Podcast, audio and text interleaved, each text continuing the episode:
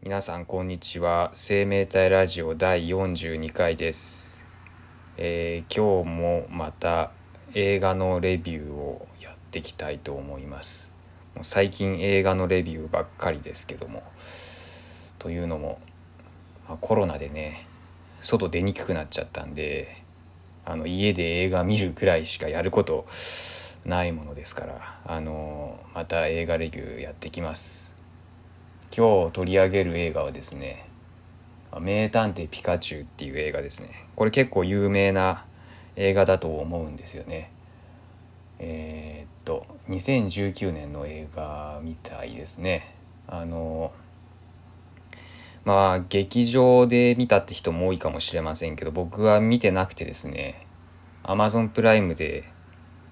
えー会員無料になってからあの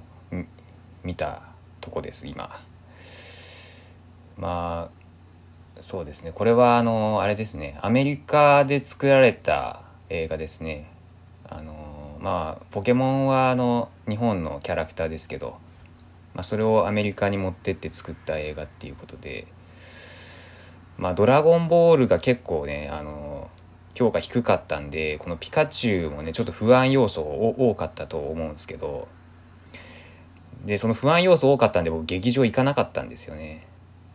だけどこのピカチュウに関してはドラゴンボールみたいな不評になることはなくてですね結構人気があった作品だったと思います。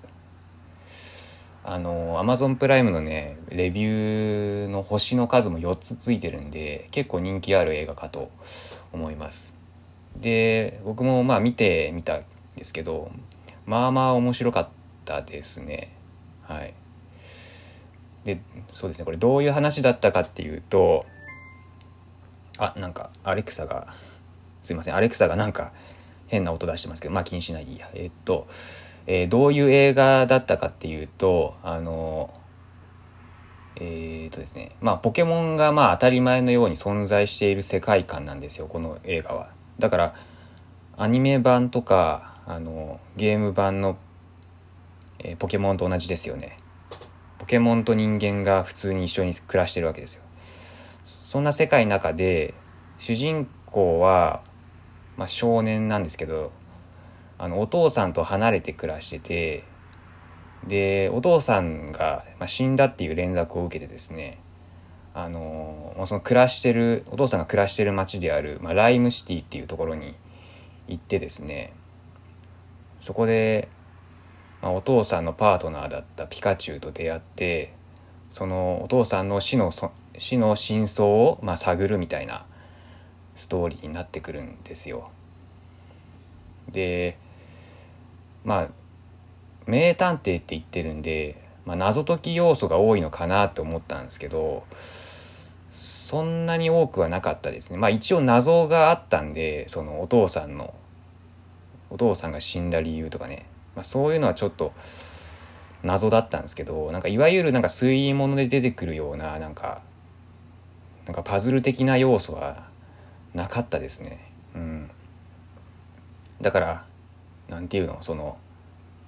だコナンとかアニメ版だと推理ちゃんとやってるけど映画版だとほとんどアクションで推理ほとんどやんないみたいな感じがあるじゃないですか。だからこれは劇場版のコナンと同じような感じで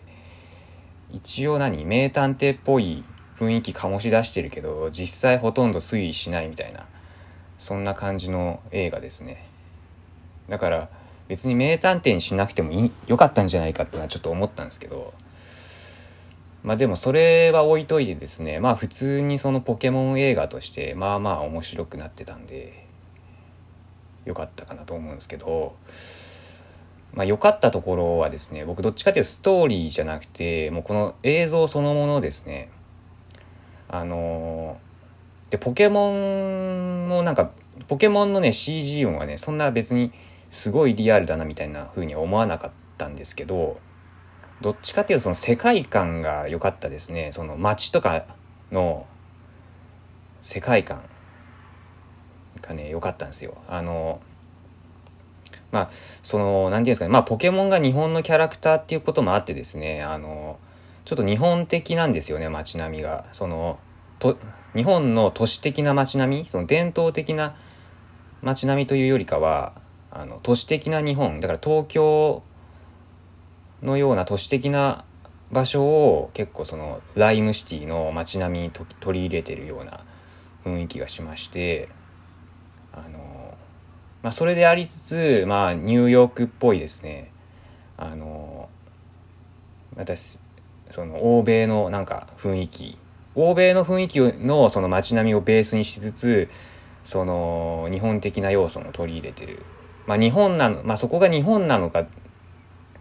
中国なのかっていうのはちょっと分かんないんですけどだからなんていうんですかね。だからまあアメリカの都市のそのアジア人街のような要素にはなってくると思うんですよ。そういうのってあの、まあ、そういうのをで、まあ、連想するのっていうのが、まあ、まあ、昔の映画である「ブレードランナー」ですよね。ブレードランナーっていうのはあの、まあ、これも結構有名な映画であのえー、っとまあ SF 映画の金字塔なんて言われてますけどあの、まあ、ディストピアの世界観を描いてんですよ。あの大気汚染であの汚れたその都市的な風景をあの世界観とした映画なんですけどその世界観がすごくその、えー、その後に出てくるその SF 映画に影響を与えてるんですよね。そのそのあの大気汚染で汚れた都市の風景っていうのがあの、まあ、普通にその高層のビルが立ち並ぶ一方でですねその地上レベルにはですねあの、まあ、中国的な夜市が、まあ、立ち並んでるみたいなとこがあってそのビル群とその夜市の組み合わせあとはあの看板縦看板とかが、まあ、中国語とか日本語になってるんですよね。でそういうよなんか都市的な風景って結構後世の作品に影響を与えててあの、まあ、例えば日本の作品だとあの広角機動隊とかあと「ファイナルファンタジー7の」あのミッドガルっていう街あると思うんですけどそういうのもねあのこの「ブレードランナー」から影響を受けてると思うんですね。まあ、それは多分一般的に言われてることだと思うんですけどでこの「名探偵ピカチュウ」もですねそういった何て言うんですかそのブレードランナー的な世界観があの結構受け継がれてる気がして面白かったんですよね。だけどなんかそんなディストピアっぽくなくてあのなんかポケモンみたいなポップなキャラクターが生きてる世界なんで結構楽しそうに見えるんですよね。だから何て言うんだろうその欧米欧米とそのアジアの両方のその雰囲気を、えー、取り入れてでまああの別に大気汚染とかしてる感じではなくて普通にそのなんか結構夢のあるあの都市の風景が作られててそれはそれで面白かったですね。なんか普通にえー、っと欧米アジアを足したえー、楽しそうな街並みができててあのそれが結構好きでしたでそういうのの好きな理由としてまあその、まあ、夜市の楽しそうな感じとかもあるしあとやっぱ街並みの中に出てくる看板があの中国語と中、まあ、この映画だと日本語になるんですけど日本語が出てくるんですよ。だ漢字とかあのひらがなカタカナが出てくるんですけどあの漢字とかそのアジアの言語ってなんか看板にするとすごく面白いですよね。なんかたまず縦じゃないですかあのもともと日本語とか中国語って縦書きがあの合いますよね。だからあのビルとかにくっつける看板にすると結構あのしっくりくるデザインになってんですよね。あとやっぱりその結構複雑な形してるしなんか複雑な形してるけどあの正方形の枠の中に収まるじゃないですか漢字とかひらがなってなんかそれがなんかすごい装飾として綺麗ですよね。あの、まあ、日本語だと本当文字にしか見えないんですけど僕日本人からすると。だけど中国語とかって読めなかったとしてもなんか装飾としてなんか面白いなって思う気持ちがあるんですよ。なんか見てて面白いっていう。でそういう要素が街の中に散りばめられてて、えー、好きでしたね。うん、で、まあ、その一方でねもうなんかちょっと気になったのがあのなんかその高層ビル群の中にあのなんか実際に見たことある建物があったんですよ。それがねなんか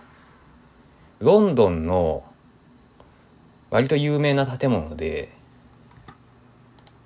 えっ、ー、とサーティーセント・メリアクスっていう名前の建物ですね。これ調べたら出てきたんですけどあのノーマン・フォスターっていうイギリスの建築家が、まあ、ロンドンにあのあるロンドンに作ったあの建物ですね。だからイギリス的なてかイギリスに実際ある、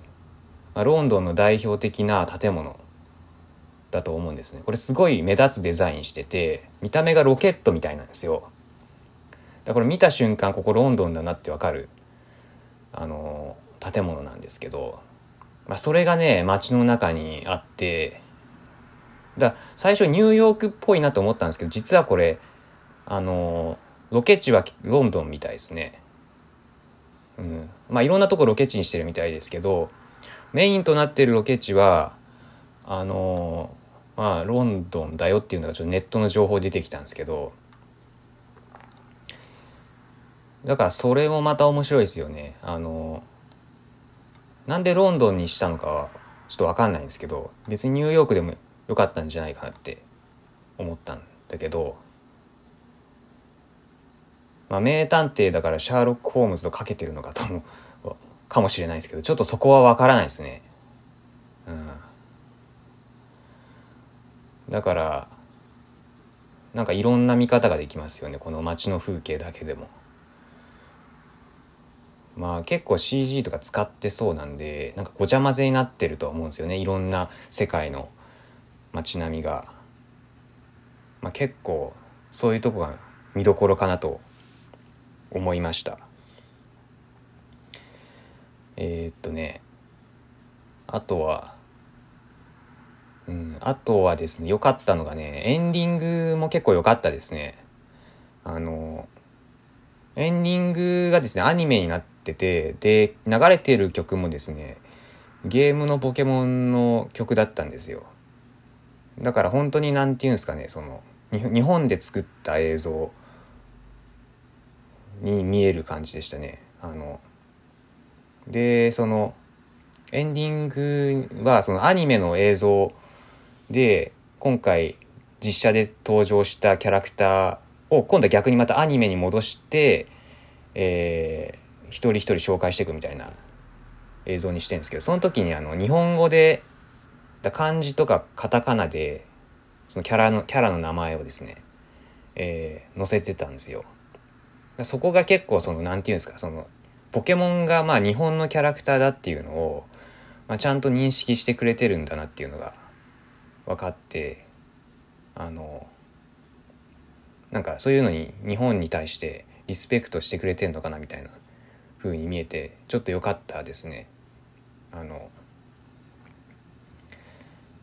うんなんかポケモン、うん、ポケモンをまあアメリカでやるって話だったんでもうちょっとアメリもうポケモンが完全にアメリカっぽいものとして、まあ、作り直されるんだろうなとは思ってたんですけどまああの単にそういうふうにするんじゃなくてちゃんと日本的なところもねあの残しつつ作ってくれたっていうのがあのちょっと良かったかなって思いました。えっ、ー、と、じゃあ今日のレビューは終わりです。えっ、ー、と、名探偵ピカチュウでした。えー、まあまたね、他の映画も、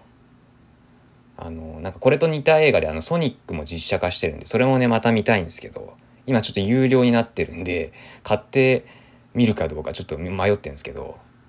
まあまた考えます。さようなら。